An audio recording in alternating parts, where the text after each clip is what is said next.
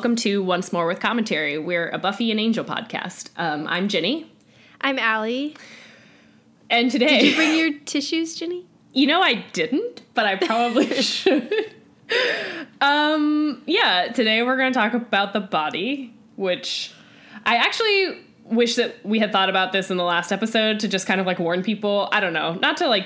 I, I, I have to imagine anybody watching the show hopefully has like heard of it beforehand, but I just can imagine this could be pretty upsetting if you're not prepared. Even when you're prepared for it, it's very upsetting. I guess I'm just older and more people in my life have died, and it just makes me want to put a fair warning out there to people that you might not want to listen to this or watch this episode if that's It's- not it's something you want to see. It's- triggering, I guess. Yeah. I guess though it's a little too late for me to say this now because if you watch along, presumably you've already seen it. Anyway, well, I hope people are using the internet and protecting themselves as needed. With all that being said, it was very upsetting and I'm sad. And I think this episode really works to like make you sadder. Like it does. th- there's no distractions. It's just like, Yeah. you know, 45 minutes of like Being sad and dealing with death almost Yeah. in the most But, like, in dealing one with- of the I mean, more we'll- real well, we should get into it, We but should, like yeah. just dealing with like the mundane aspects of death too. Yeah, like exactly. Well, that's yeah. what makes it feel so realistic, I think. And well, yeah, Yeah. okay, now we're really just talking about it. um, obviously, if I'm laughing, it's not because I find any of this funny. this is how I awkwardly deal with sad things. um, but also, we should say we're going to talk about Angel as well. We watched the episode Epiphany, which offered its own kind of catharsis, though obviously, you know, nothing can really stand up to the body, which I think is well regarded as one of the best episodes of television ever. Not just one of the best episodes of Buffy. Yeah, And but if deservedly you so. don't want to listen to us talk about the body, at least know that we're not going to be mean to Angel. This Right, week. right, right. Yeah. If you want to skip this episode now for once, we actually have, I think, only nice things to say about Angel. At least Yeah. mostly nice things to say about it. I did not, I did not like it at all. I think I liked almost everything about it. I'm sure there's some gripes in there, but. Um, okay, so with that said, I drew the short, short straw of the metaphorical straw of having to give the recap for the body. I'd like Um, to point out that the way you drew that was I said, "Do you want to do the recap?" and you said yes. That's true. I know, and then I was like, hmm, do I want to do this? But.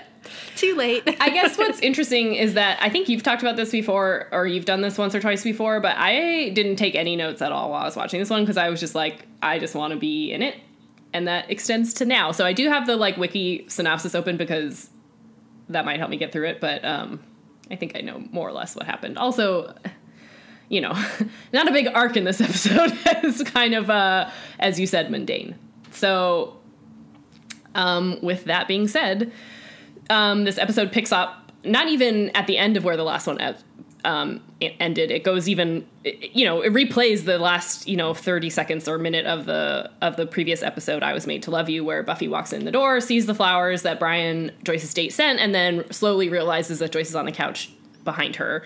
Um, of course, in this episode, it plays f- forward through that, um, and we yeah uh it, not bef- before it goes forward though we get this flashback to probably a few months before when all the scoobies were at the house. For some reason i had it in my head that it was thanksgiving even though we make repeated references to santa. I so think it's it was clearly christmas. Um, a christmas dinner that they all had where you know joyce had been playing the role of host and matriarch and everybody was there and they just kind of have a pretty normal banter. Um, and it ends with Buffy, Giles, and um, Joyce in the kitchen, you know, starting to clean up and starting to bring out dessert, which is in this case is pies that she's pulling out of the oven. And as Buffy grabs one of the plates, it's too hot and she drops it on the floor, and then it just immediately cuts into back into the present day, which is Buffy realizing that her mom is on the couch and trying to figure out what she needs to do. She's obviously in a state of shock and not operating at full capacity, maybe. Uh, and she eventually, not eventually, she calls the ambulance, asks what she should do. They give her some kind of rote advice about giving performing CPR, even though Buffy already says that the body is cold. Eventually, the ambulance, the like EMTs come. They perform again a couple of kind of standard routine things before declaring that Joyce is in fact dead Um, and it's extremely upsetting. they, of course, you know, I mean, everything about this, especially this first chunk of the episode, is really played for realism. You know, the ambulance, the two EMTs, after they do that, they say that they're going to call the coroner and that he'll come and finish whatever needs to be done. But they have to go because there's another call for them to attend to. So they leave and they leave Buffy there alone with just her mom's body. Uh, and they give her instructions on not touching her and not moving her. And then she calls Giles uh, and says, kind of cryptically, that she's here or something to that effect to get him to rush over. But then Buffy has to spend several minutes alone in the house with kind of nothing to do except wander around. Um, again, without trying to get into every nitty gritty detail, uh, eventually Giles shows up, um, and that and and then we move on. So the next thing, of course, is that Buffy realizes she has to tell Dawn about this. So we cut the next scenes take place at Dawn's school where we see Dawn crying in the bathroom. Obviously, for a second, you're supposed to think she's just gotten the news, but in fact, it turns out she hasn't heard anything yet. She's just kind of having sort of typical, you know, middle school, high school drama where it sounds like some kids have found out that she cut herself that one time after she found out she was the key, and they're maybe making fun of her or teasing her or something. Um, so she's crying in the bathroom with her friend before cleaning herself up enough to go to class. So she's in her in art class and she's sort of flirt, flirting with this boy, and they're talking about you know deep things, etc. And then Buffy walks in. Obviously, everybody knows that that means that something is probably wrong, and then they have this confrontation in the hallway where we mostly see it through a plate plate plate of glass. We mostly don't get to hear what they're really talking about, and we you just see Dawn unfold, basically. Ugh. this is really hard to talk about. Um, and then we also go and get through to see what this is like for the rest of the Scoobies. You know, we get, see this scene of Willow and Tara trying to get dressed, deciding what Willow is freaking out about what to wear in the way that you do sort of in these situations where there's nothing real to focus on, so you just fixate on something stupid like what sweater should I wear. Um, so she and Tara are kind of having this. Tara is is actually notably pretty calm and I mean not like distant or um, dismissive, but very is seems to be composed. Um, eventually, Xander and Anya show up because they're giving them a ride to the morgue to meet body uh, body to meet Buffy and Giles at the hospital. Um, and it just kind of continues to play out. They all have various reactions. You know, Xander's reaction is to get angry, to blame Glory, and then to punch the wall. Willow's reaction is to spin in circles about what she should wear, and Anya's reaction is to very um, bluntly ask why this happened. And of course, nobody can answer that question. Um, they eventually head on to the hospital. And then in the kind of the final act of the episode, everybody is at the hospital waiting to get the autopsy report from the doctor. Um, and he eventually does come out and he explains that she had an aneurysm. It was related to the tumor, but it wasn't anything that they could have detected. Or basically, he there's nothing that any of them could have done to stop this. There's no amount of being there soon enough that Buffy could have saved her. There's no amount of so there wasn't something that the hospital could have done to detect it, et cetera, et cetera. I mean, and maybe he's just saying some of the stuff to make her feel better, but it more or less feels true. Um, so while they're at the hospital getting this news, Dawn still, meanwhile, seems to more or less be in denial about everything. And so at some point, she decides that she's going to sneak into the actual morgue to see the body for herself. And so she does this. And of course, since this is Sunnydale, there is also a vampire in the morgue on one of the other tables, and he starts to attack Dawn. Luckily, by this point, Buffy has realized that Dawn's been gone for a while. She had said she went to the bathroom, but, you know, Buffy knows better once she kind of sees that the bathroom doors are near the morgue doors, and she goes in there and she saves Dawn, who, after thing after kind of having this struggle and fight with the vampire, Joyce's the sheet covering her has been knocked over, and so Dawn in fact does see her, and that's, um, yeah, then that's then. I kind of thought there wasn't going to be a lot to say, but I guess then it's like hard not to get into every nitty gritty detail since again really the plot of this episode is that buffy's mom dies and they take her to the morgue. Like they go through the first 24 hours of somebody dying which is incredibly depressing. Um so yeah, kind it's of like the the shock of finding out and then everybody's individual reactions. Right.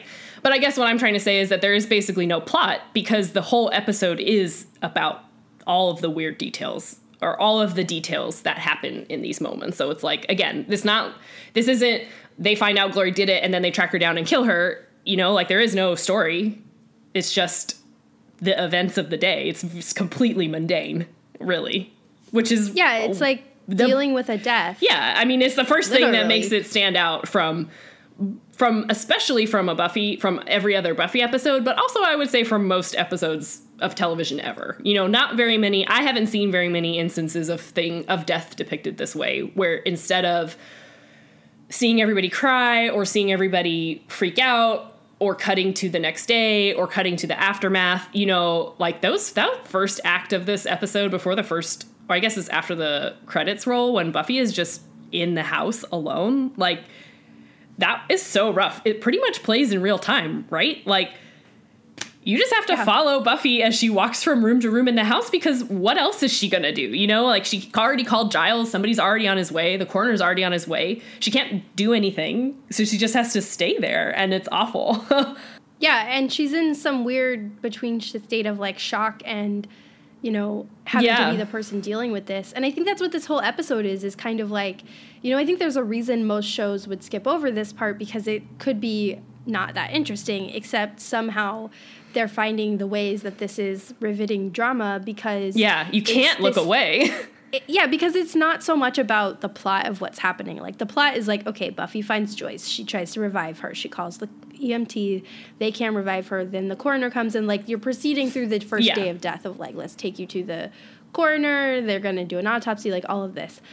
But what's really happening is everybody's finding out about this Yeah. and reacting. Yeah. And for a group of people who deal with death almost Constantly, daily, yeah. it's the first one that's really kind of out of the blue because there's no battle, there's no yeah. demon, there's nothing. It just happens, and it's also someone that they all care about, Mm-hmm. and so you're seeing them all try to figure out, well, how do we react to this? Yeah. Right? Like it's it's all about like I think the the the best conversation is the one between Buffy and Tara when Yeah. Tara is saying like I've been through this before, but also the thing that I remember is like I didn't know how to react. I didn't know what I was doing, Yeah. and worrying that the way I was reacting is wrong Yeah. somehow. Yeah. and that's kind of the mission statement for this episode. That's what everybody's doing. Like, Right, right. Willow's trying to dress the perfect way to show her, you know, perfect mourning for Buffy. Tara's just there for Willow. Xander's angry and trying to like, you know, Find something figure out a way to fix it or yeah. punish someone. Yeah. And, and Anya, you know, poor Anya is trying to figure out how this even happened because Yeah. In her 1100 years of being a demon, she's kind of forgotten to face death in this very personal way. Right. And so she doesn't, she hasn't had to think about like, how does it just happen in this way? And, and of course, nobody will tell her because they're nobody all knows. upset. And those aren't the questions that people would normally ask. But Anya is not trying to be mean. She just really Yeah. is trying to understand how she's supposed to process this. Right. And so, and then, you know, Giles is trying to just support Buffy in every way that he can. Yeah. And Dawn, in, in her own way, is like trying to even just come to terms with the fact that it happened. Right. And so I think everybody's just trying to figure out okay, how am I reacting to this? And, and is that wrong or, or right? Or is there even a right or wrong answer of how to do that? And I Right. think it makes for a pretty fascinating episode of like, it's just pure emotion coming at you Yeah. over the most ridiculous things of like, okay, now we have to go fill out paperwork. Or, Right.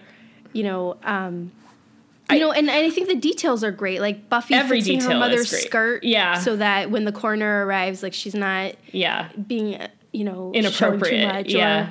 Or, um, Well, really, know, and then in I guess the the other thing that I think is is particularly successful about this episode is how, especially in the first two, at least for Buffy and Dawn, just kind of portions of the episode, you know, they really with details without hitting you over the head of it really emphasize that this was just a, ne- a normal day right? Like buffy is wandering around the house and she opens the door and you just like hear kids playing in the background because nobody else knows that this is happening you know? Like Yeah. this is only happening to buffy or it's only happening to her and her friends. The world keeps on going on. And it's kind of the same thing with dawn where it's like we see her and crying in the bathroom and obviously like i said it's uh, they, they play that on purpose to kind of trick you. But then you realize like she's just ha- at school having a normal day like going through regular teenage drama before this big thing happens. Like everybody's lives were just happening and it's just yeah i think that is like a really poignant point to make um, is that you know death happens constantly, and the the rest of the world doesn't really care or stop, even though your whole world stops.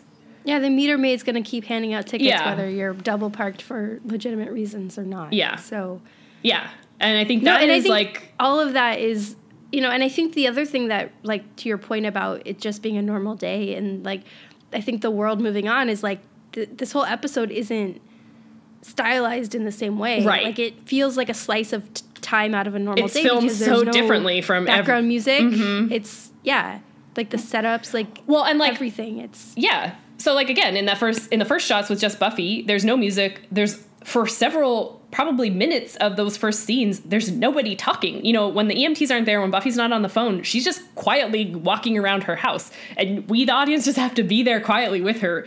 As and it also is like tracking her from room to room. You know, it's not like cut cut cut. The episode isn't filmed of a bunch of separate scenes that they've cut together. You literally just follow Buffy around the house in one long shot. And I think all of that is like very effective at making you feel like this is your life or this is you in this situation and i it's just yeah. I have to say it was kind of killing me when i was watching this episode because i was watching it on hulu and they were giving me at you know the ads in between and because it's like september or it's october now whatever whatever month it is.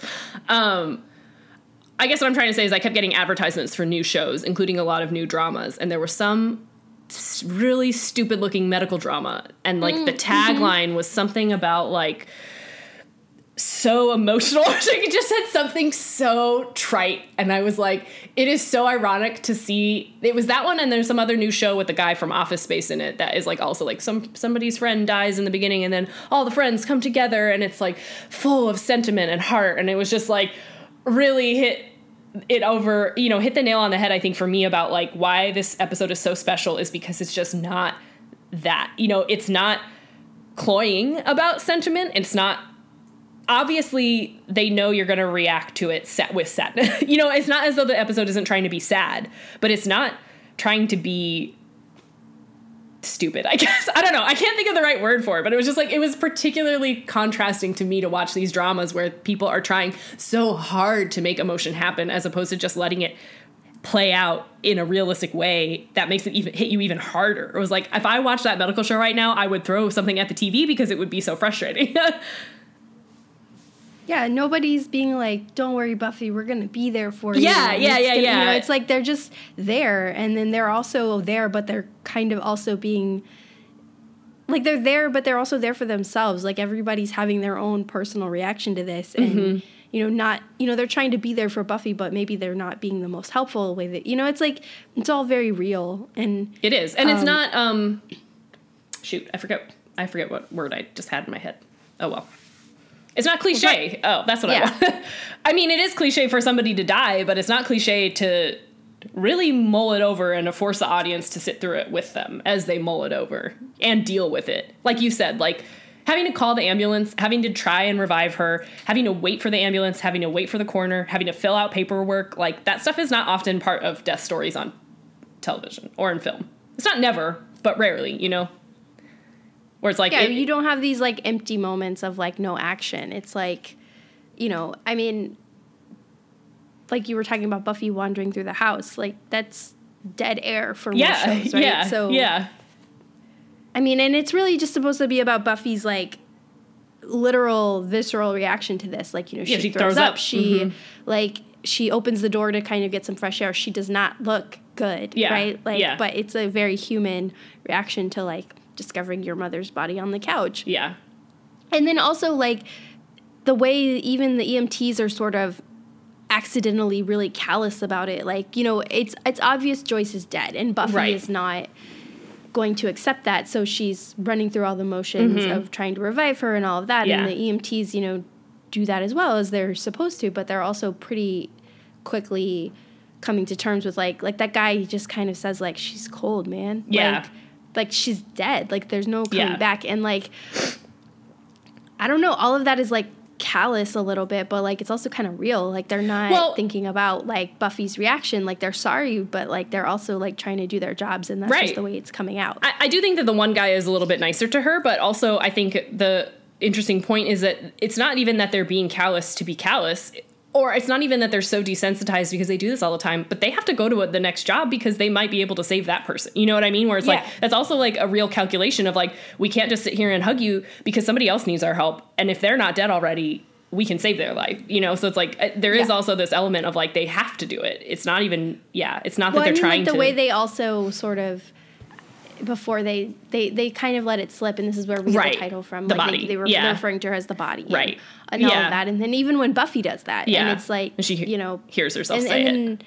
and Anya, you know, says it in maybe the most poignant way, where she's saying, "I don't understand why it's Yeah, just a how- body, and she can't get back in it." yeah, like yeah, you know. Um, and then, you know, but I, I, I do appreciate that most of this is played pretty real and pretty straight, but they're not forgetting what show this is. Like, right. That Even yeah, though it's just tiny little touches where, like, Buffy cracks a rib when she's giving CPR because Right. she's too strong. Yeah. And, um, you know, Dawn locking herself in the morgue with a vampire, which, I mean, like, you live in Sunnydale, you should know better. Mm-hmm. I know. There is a part of me that for a minute I was like, is this the way they should have ended this episode? And I'm not sure.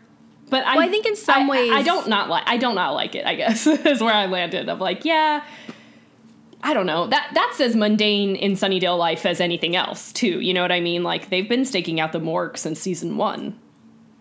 Yeah, I think the point of that though was just to kind of, for one, to have Buffy do something like legitimate Yeah. to fix something because like none, nothing about her mother's death she can't fix it. But I think it's also kind of a small signal in a way of like Joyce is, dead, is dead. and this Yeah. day Yep. is like a slice of time, but like life is already moving on. Like there's already more vampires Right. to kill and more people to save. And you know, and now that they've in the process of fighting this vampire, she's like pulled the sheet off of her mom's body. Like they're both confronted with the fact that Joyce is truly dead and in the morgue, and Yeah.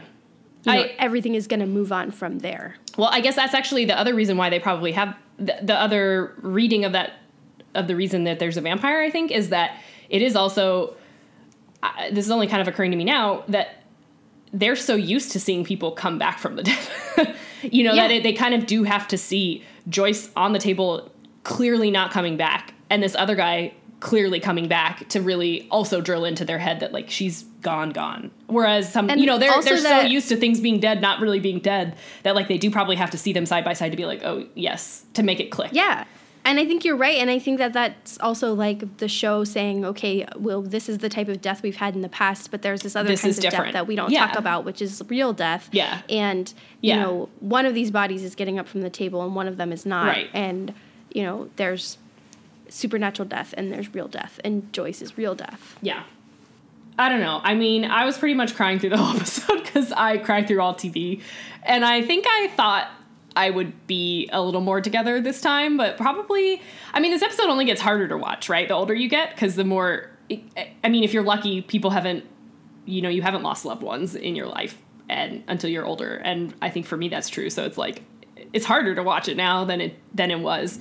I think it always felt true to me, even when I it wasn't something that I had really gone through and I think it was really sad. And I know I used to really break up mostly at Anya's speech. I think that's kind of pretty common. um, but yeah, I don't know. I'm curious if there was any wh- wh- which which one got you the most this time, or nothing, or all of it. I was a little bit into the episode and wondering if I was gonna cry Mm-hmm. at all. And then Buffy yelled at Giles, "We're not supposed to move the body." Yeah, yeah, and that yeah, was the first yeah. sign where I, because I was like, yeah, because like the horror on her face, but Yeah. also just yeah, that that was the first thing that like got me. And then of course, Alyson Hannigan crying Yeah. is gonna always make me cry. yeah. But Anya really got me. Anya really- because Anya's felt the most visceral to me and the most like I guess we could. the most human reaction in a way of like, why does this have to happen? I think the thing. reason that Anya sticks out, part of it is because, you know, it's coming from her and there's context for us, the viewers, but also because, I mean, again, for for character reasons, she's the only one that can really say it. You know, Yeah. everybody else is trying to not say it. They don't even want to say the words like Joyce is dead, let alone say, why did this happen? you know, because that's so hard. Because you know that you can't answer it. And so there's no point in talking about it. But there is also something really, really I don't know if cathartic is the word or if it's just sad, but it's so s- sad to just say it and admit it to everybody that like why did this happen and why can't it just have not happened? you know. Yeah. Yeah, and before everybody realizes like you know where she's going with it. Right. like, They think she- yeah. Willow's angry and she's telling her like shut up and Yeah. you know all this like like emotions are raw all around. but Right. Anya truly is coming from an innocent place of no one will help me understand. I did think it, I had a moment where I was like, I mean, Anya should have been thinking about this as a demon, Well- but Yeah.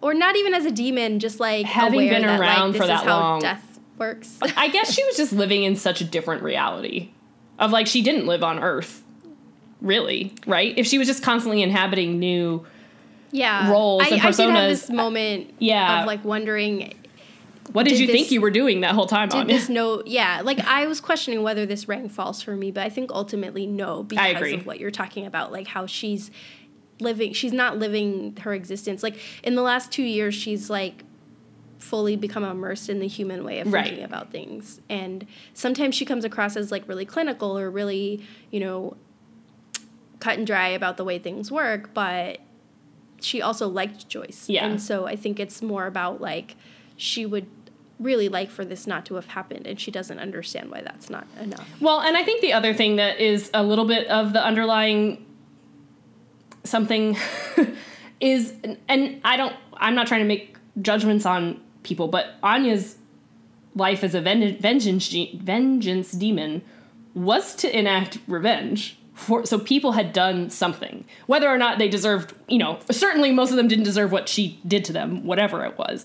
But I do think that's the other part that is like really, really difficult is that all the other deaths that we've seen, it's because people decided to mess with vampires, or it's because people decided to do something. They decided to cast a spell that they weren't ready for. They decided to do something. I mean, not all of them. Obviously, lots of people were just teenagers in Sunnydale High School. But I guess I'm just saying there either was always somebody to blame or there was always a reason that it happened. And I think this is the first time that neither of those is true. It's not glory, and it's not because Joyce did something that she got payback for. She just, it was just a, a very unhappy accident. So I guess what I'm trying to say is that even if Anya had come to terms with what she did, she thought those people deserved it, whereas Joyce doesn't, in her eyes, Right. and also it, I think most people. and the same with Xander, where it's like he wants to just go after Glory. I mean, I'm sure they all feel the same way because it's easier to deal with this death when what you have are specific steps to take next. Of this is how we stop this from happening again. But in this case, you can't stop it from happening again. I guess do you think that this episode would stand out as much if it weren't an episode of Buffy?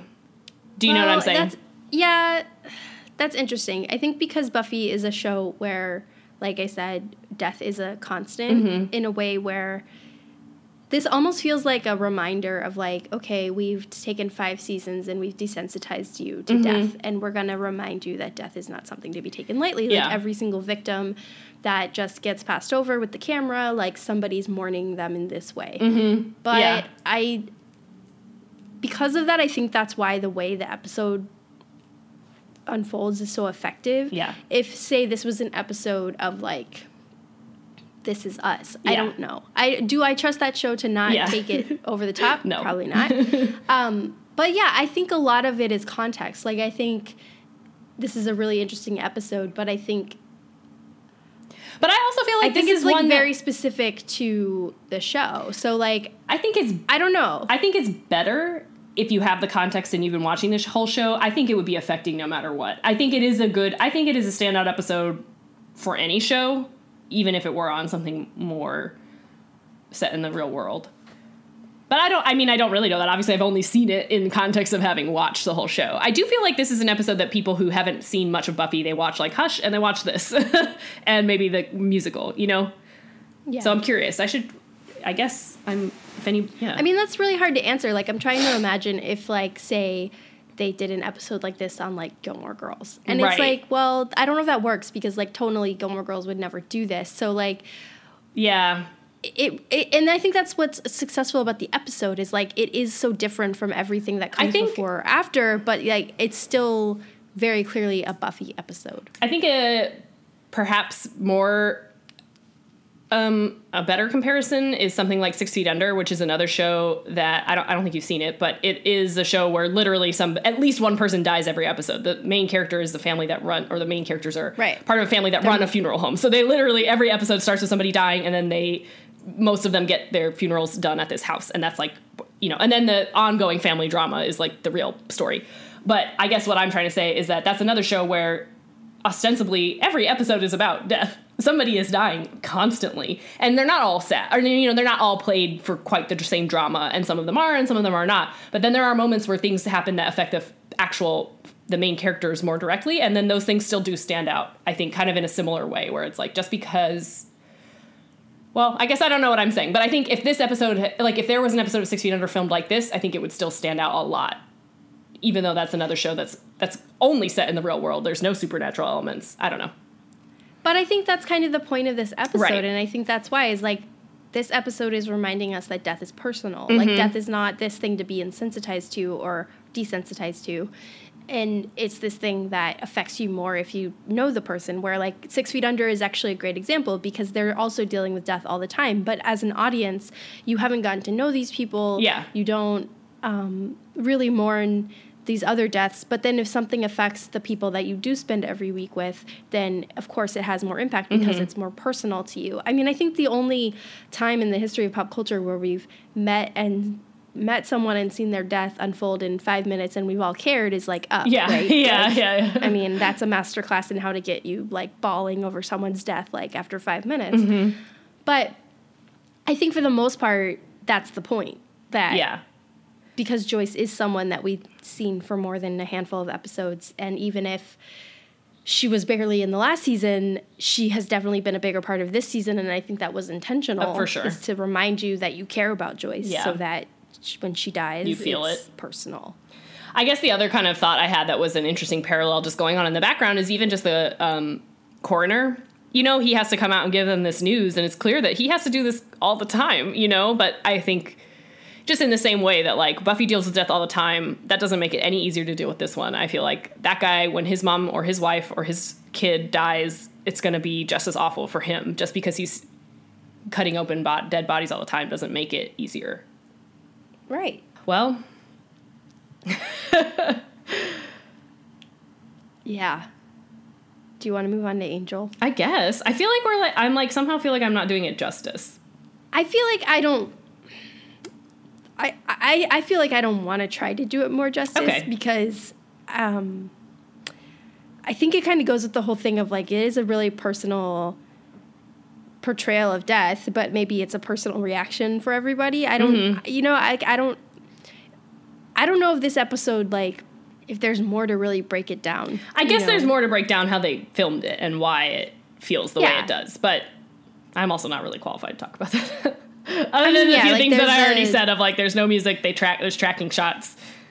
It's quiet. There's well, lots the of dead framing air. devices of you know she's talking to the EMT and he's out of frame. Yeah, basically. yeah, yeah, yeah. Like it's just the bot because that's like 'Cause it Buffy's makes- height and yeah. the focus is on Buffy. Like well, and also like you feel her like yeah. dissociation from what's going on because it's like even though he's there and it's real, it doesn't really feel right.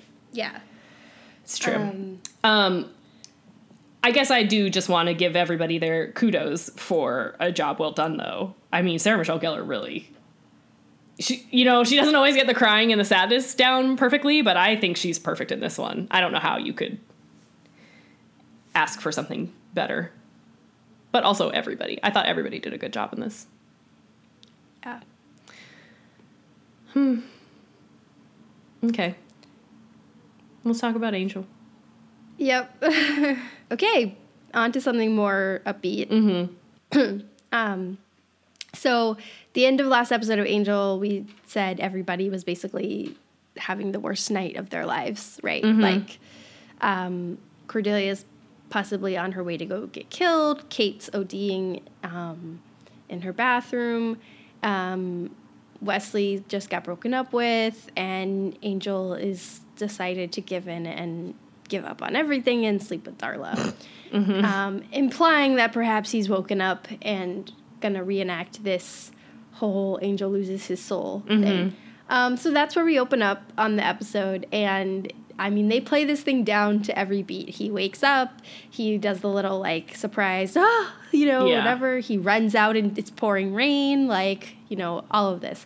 Um, except this time it's Darla that, you know, is waiting and she's excited, like, just let this happen. This is good. And she's horrified to discover that actually Angel still has a soul. And um, he basically just gave into despair and like that was him hitting bottom and now he snapped out of it so he basically tells darla like they're done and tells her to get lost like he's done worrying about saving her you know um, going off on rampages because he couldn't save her trying to you know go on this crusade on her behalf. He's done with all of it. So he goes to the host and he you know makes him a drink. He's trying to get him to read his aura or whatever, but the guy is telling him like, "Well, this is you hitting bottom, and you know it's not going to be easy to um, make it up to your friends if that's what you want to do, because n- maybe they're not going to survive the night." So he kind of lets Angel know like everything that's happening. Um, so Angel goes to Wesley's house where Wesley is under attack by these demons. I forget the name of the demons. Oh yeah, something with an S. Um, yeah, Screelosh or something.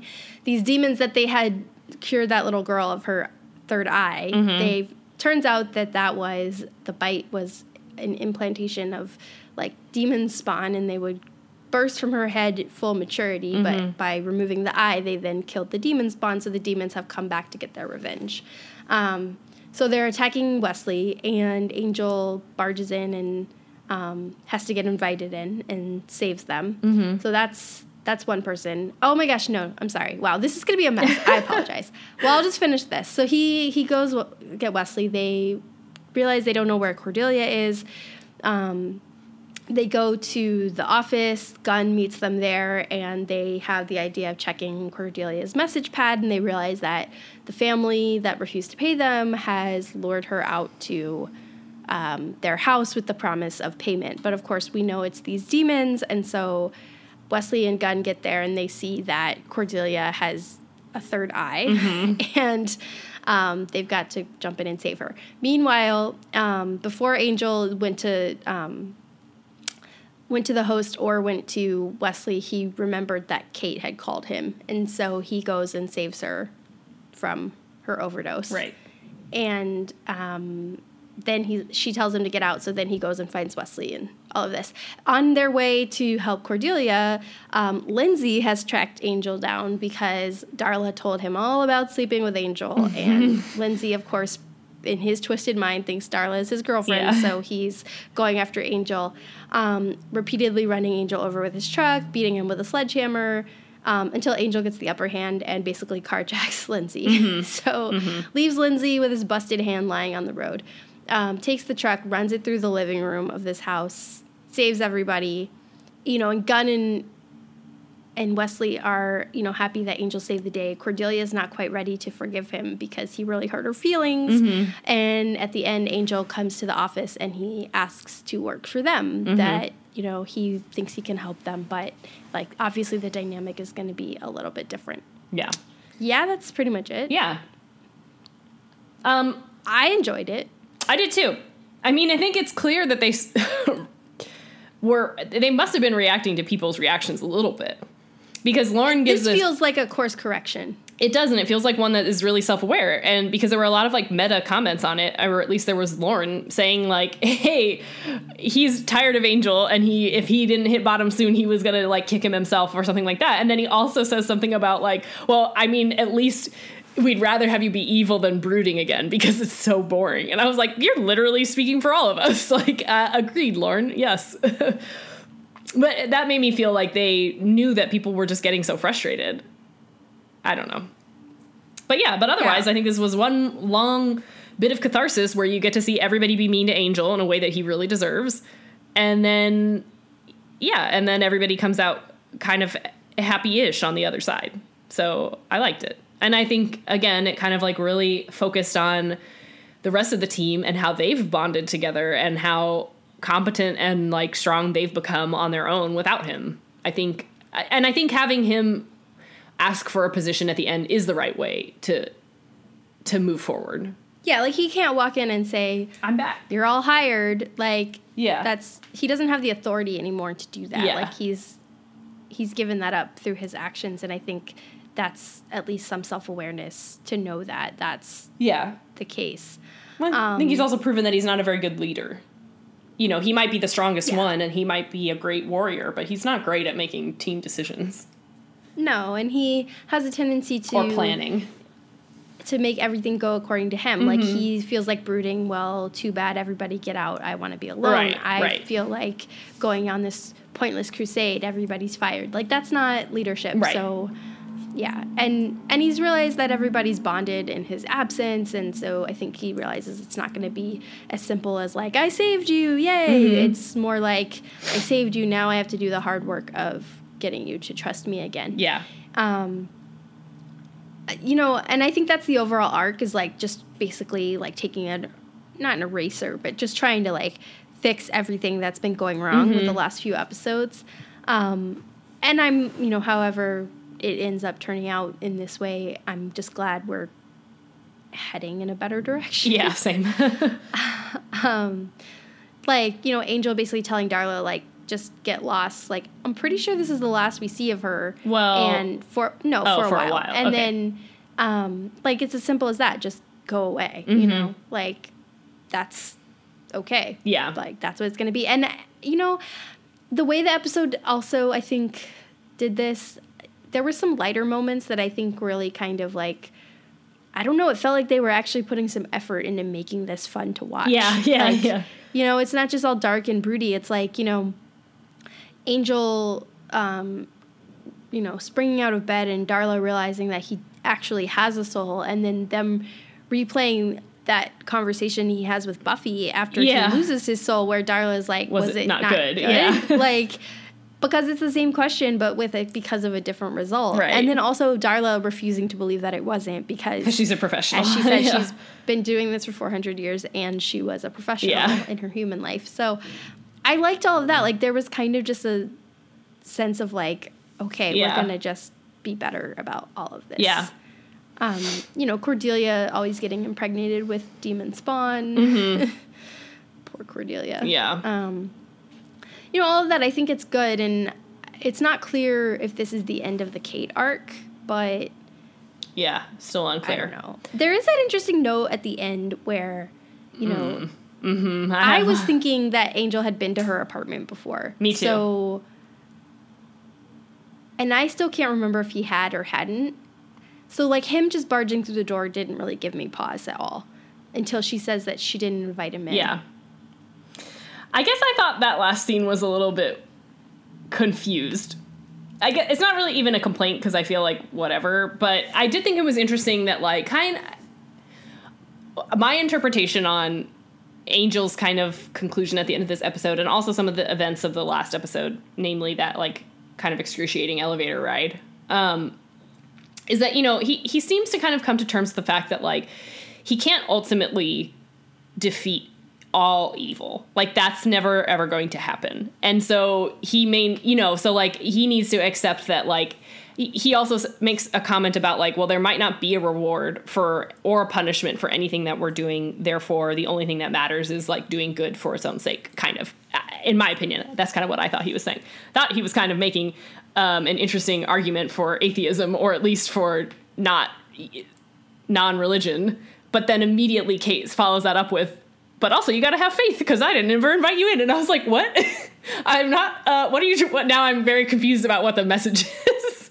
Like in some ways i think it was because they're just trying to have it both ways. Um, or rather i guess that's my ultimate opinion of the episode itself is like the show doesn't feel strong enough in its convictions or in the net you know whatever network notes that like you can't just make that argument that it doesn't matter if there's no heaven or hell because people don't want to hear that maybe? I don't know. I don't know. Am i reading too much into that? It was a weird conversation to be like nothing matters it only matters what you do and say here and now and then also but also faith i was like what Yeah, I didn't really know. That's what I'm saying. Like that, all of that was confusing. I didn't know if that was like the intention of the scene.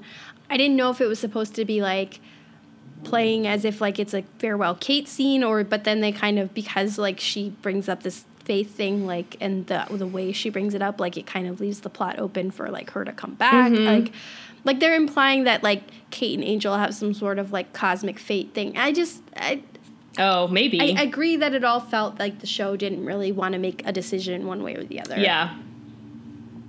Which is unfortunate, but they made a decision in other places. That's okay. Yeah, yeah, I agree. I mean, and I liked kind of, I guess, I guess why I noticed or paid attention to that at all is because I think that is, it. Uh, I mean, what Angel kind of said at the end, sort of, I think, aligns with my personal philosophies of like, yeah, you don't do good things because you're expecting some sort of reward. You do it because it's the right thing to do, and that may be all. That may be all you have is being nice to people while you're here, sort of. So Yeah, I do think there's an interesting.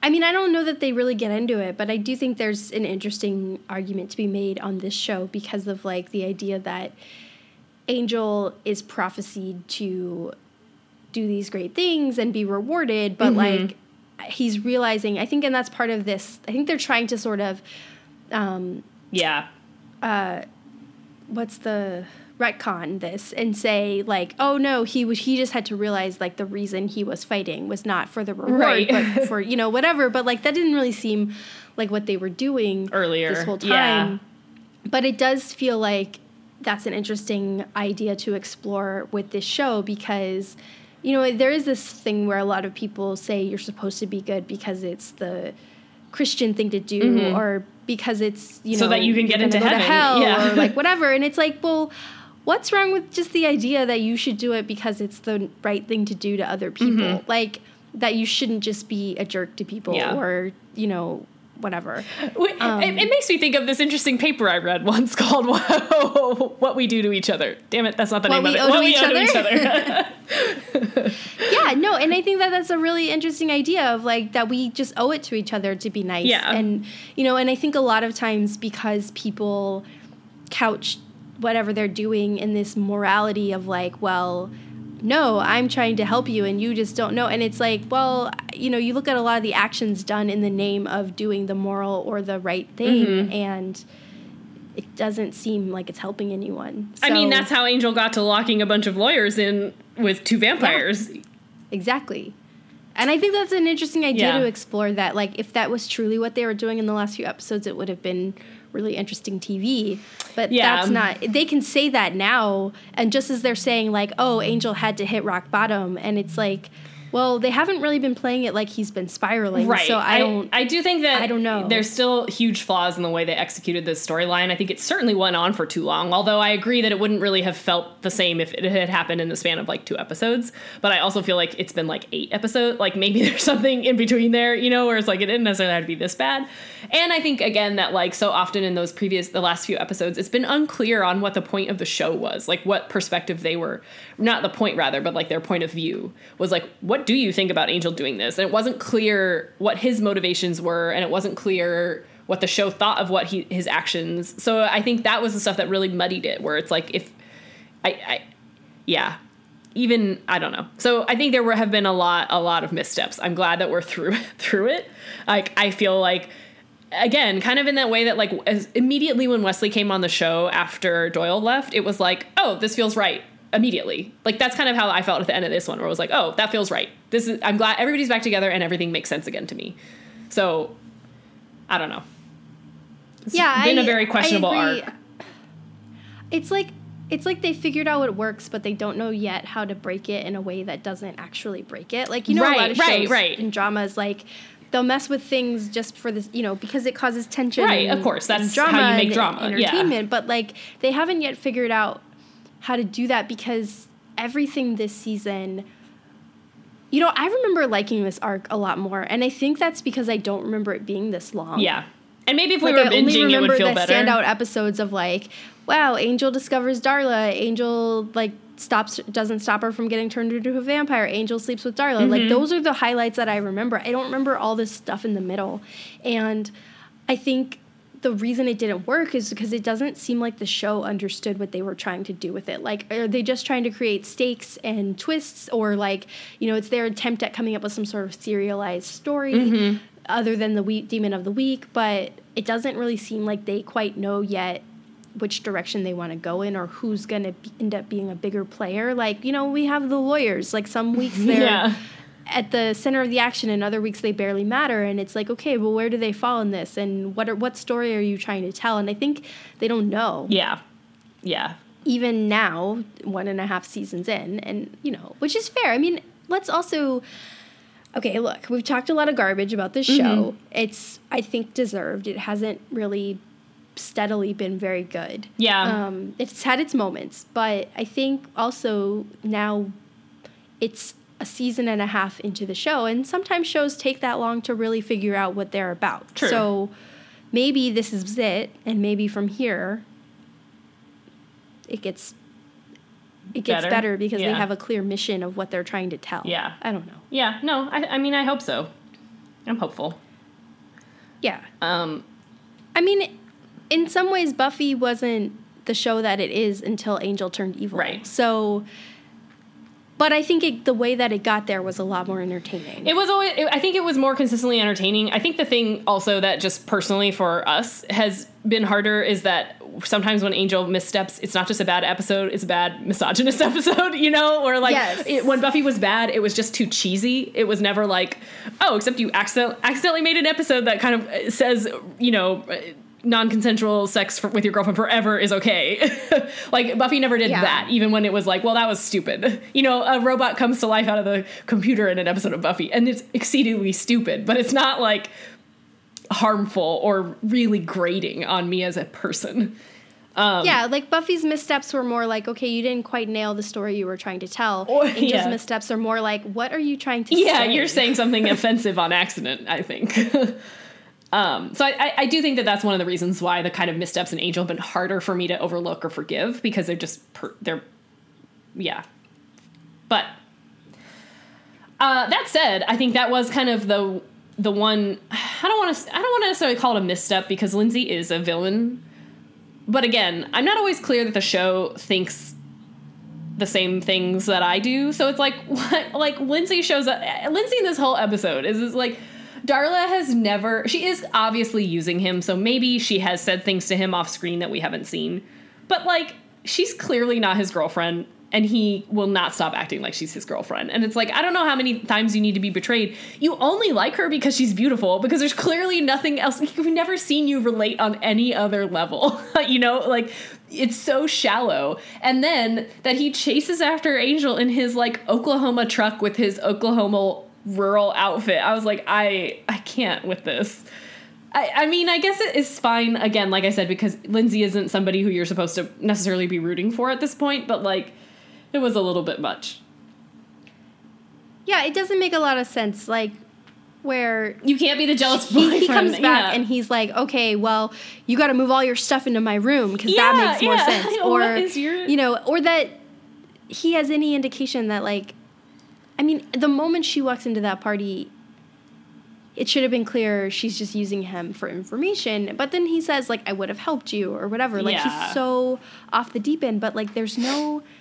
He, he thinks he has some like mystical connection with her Yeah. and she's never really indicated I don't think even off screen she's indicated that it's reciprocated, just that it might be. Yeah, Like, yeah. you know, Like, she's playing so him. I think he knows in some ways that she's playing Yeah. him, but like, I think there's that, and then there's like this whole other level of him like putting on his like cowboy boots and like you know outlaw outfit Yeah. to go chase Angel down, and like, and all he wants is information of like what happened, and it's like you already know what happened. yeah. Why do you need the detail? It's so That was weird. just so weirdly like I'm the jealous boyfriend and I can't believe you slept with my girlfriend instead of a if that were actually what happened you should be mad at your girlfriend but also she's not your girlfriend which is why this happened she's allowed to do whatever she wants to if that was the conditions for her staying in your house you know you got to say that and also that's gross Well, and I think they try to make it about Lindsey being angry at Angel, not because he slept with Darla, but but as Angel thinks, because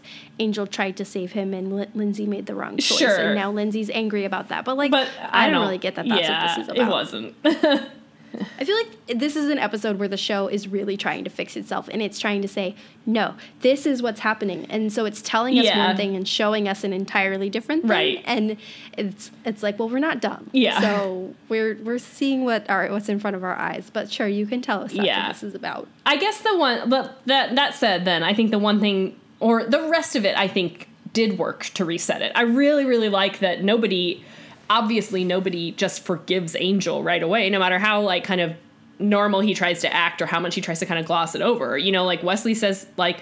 Yeah, you didn't. You've never been into my house because you never showed any interest. And Cordelia says, "You hurt my feelings," which I thought was one of the best lines in the whole episode. Was like, I, I don't know. I just think it's not often that you get to just say that to someone and it lands. I think often pe- when people say that, it like comes from someone and they're supposed to sound silly, like "Oh, you hurt my feelings," and instead of like really genuinely admitting that, like that is really painful and difficult.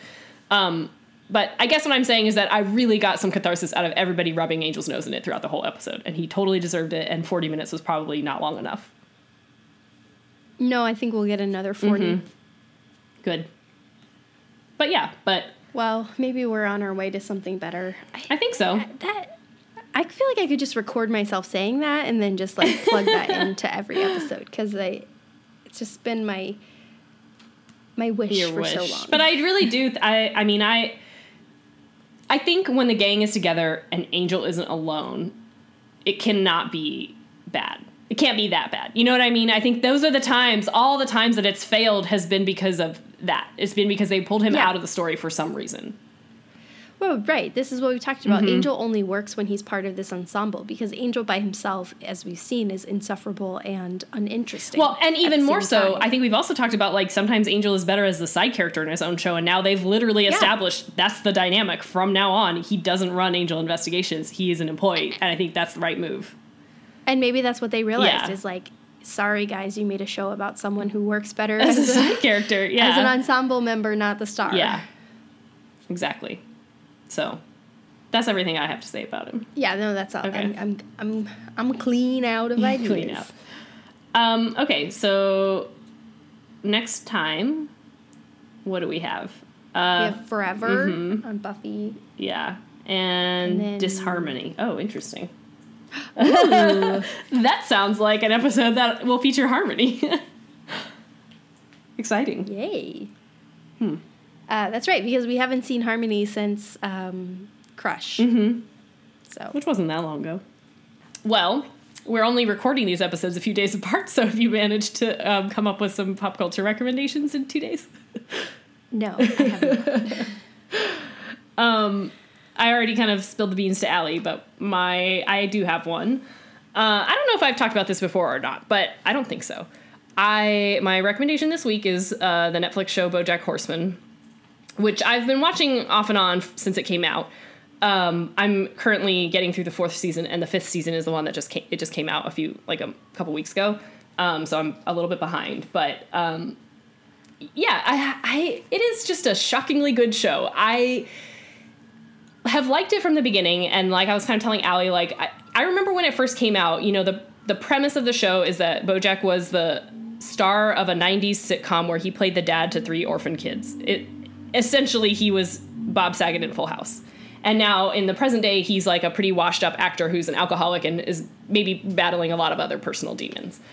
And it, and initially, it's mostly just it's dark, really dark and crude humor, along with a lot of puns, and it's like kind of entertaining. But by the end of the first episode, I'm sorry, by the end of the first season, and I think this is now probably what more more people are familiar with, is like it's really a show about well, any and all kinds of personal demons, and you know, BoJack deals with depression often. The uh, BoJack the character, but also the show, like often deals with that. It deals with a lot of deeper personal issues. It's about every character has every main character gets to kind of have featured episodes where they really delve into the things that are hard for them, and some of them are more serious and some of them are less serious. But it's also just really clever in the way that it depicts things. And I don't know, man. I think every time I like like I didn't watch the season four just because I was kind of like, eh, I mean, it's probably gonna get worse. you know, I keep waiting for it to hit that moment where I'm like, oh, they ran out of ideas, and it just keeps getting better. It's just crazy. I, I I'm just really I'm just really impressed. Like I was saying too, it's like a mile a minute jokes. There's constantly puns in the background, and like as much as a lot of the humor is very crude, it's also like they just say like one of the characters is um, um, a manager like for celebrities in LA. You know, the whole thing takes place in the LA and Hollywood area. Um, and Prince, Princess Carolyn is uh, starts out as BoJack Horseman's uh, manager, and later on in the show, she's just another like she's an agent and a manager. She has this one character who, or her one client who has like a tongue twister name, and then the whole joke for this entire season has been putting that character in um, kind of like in 30 Rock, they have that joke about the rural juror and urban fervor and how they're difficult to say. But it's like that, except times 10. So they'll just like describe, oh, it's uh, Courtney Portnoy, Portnoy is the name of her client. And she's like, they just have these really long tongue twister titles and then descriptions of the movies. And it's like, that, I guess I'm just saying the humor really runs the spectrum, but like successfully. It's just, anyway, I'm gone on too long. Suffice it to say, I watched The Body yesterday and then at night we were watching BoJack, and not necessarily as like a clout, palate cleanser because, like I said, it, I knew I know that the show is dark, but we watched this episode that was about BoJack's mom dealing basically with Alzheimer's and dementia, and it was, uh, I mean, it was just it was very clever it was extremely well done and it was very very sad and so i topped off one sad mom drama with a different sad mom drama and i don't think i would have done that if i had known Um, Double feature. I, I, yeah, I don't think it was maybe the best. Maybe I think I guess it was ultimately really cathartic, but it was just it was excellent. I really I think sometimes I'm like, oh, maybe people won't like this show, but like it's so it's so good. It's so good. Anyway, also all your favorite celebrities are in it doing voices. Mm. All my favorites? Um, I think everybody's here. There's a lot of actors in it, but Aparna Nancherla's in this season, season four, playing another horse. Um, uh, Amy Sedaris plays Princess Carolyn, the cat, who's his agent slash manager. uh, she's great. Uh, Paul F. Tompkins is one of the best characters. He plays Mr. Peanut Butter, who is like a uh, like after BoJack Horseman, the TV show was popular, there were like a lot of copycats, and so Mr. Peanut Butter had his, also had a sitcom where like he he's like he's a golden retriever and he had like three human kids. Um, Alison Brie plays uh, this woman named Diane who's friends with BoJack and married to Mr. Peanut Butter. It's like all and then every guest star is somebody famous. Andre Braugher plays the governor of California, who's a bad uh, bee- beaver. No, he's a groundhog. Yeah, they're all animals, right? Uh, not all of them. There's humans and animals. They're all anthropomorphic, though. Well, yeah. Um, but yeah, like Alison Brie's character is a human, married to a dog. and, and they just accept these like talking animals. Uh, yeah, I mean, I guess that's the thing. You know, it's it is a cartoon, and it lives very clearly in a cartoon universe rules where it just makes sense. Jessica Biel plays Jessica Biel. She's actually one of my least favorite characters, but it's not really that important. Okay. All right. Well, if you want to watch The Body and a depressing other mother episode, don't follow Jenny it up. told you how to do that. don't do that, but also, but you should watch the show. Yeah. Okay. Um. All right. Well, I guess. you know what? I'm I'm gonna I'm gonna be contrarian okay. this week, and I know the obvious answer, but I think I'm gonna be Team Tara. Oh, that's good. I actually want to. Yeah, I like that. I'll be Team Joyce because someone should be. because I feel like Tara was like the silent rock. she was. she was so. Willow, she was and so then she good. had that nice speech with Buffy. I, I really, really enjoyed her in this episode. Yeah, a plus. Yeah. And she's the only one who's been through this before, mm-hmm. I think. But she wasn't like. I know what you're going through. She wasn't like anno- yeah, she wasn't like making it. that about mm-hmm. her. Like she was just kind of a silent support mm-hmm. system. So yeah, Team Tara. Okay, I like that. Yep. All right, I'll talk to you next week. All right. Bye. Once More with Commentary is produced by me, Allie. And me, Ginny. Our theme music is from the album Rockingham by Nerf Herder. And our podcast logo is by Ryan Cooney.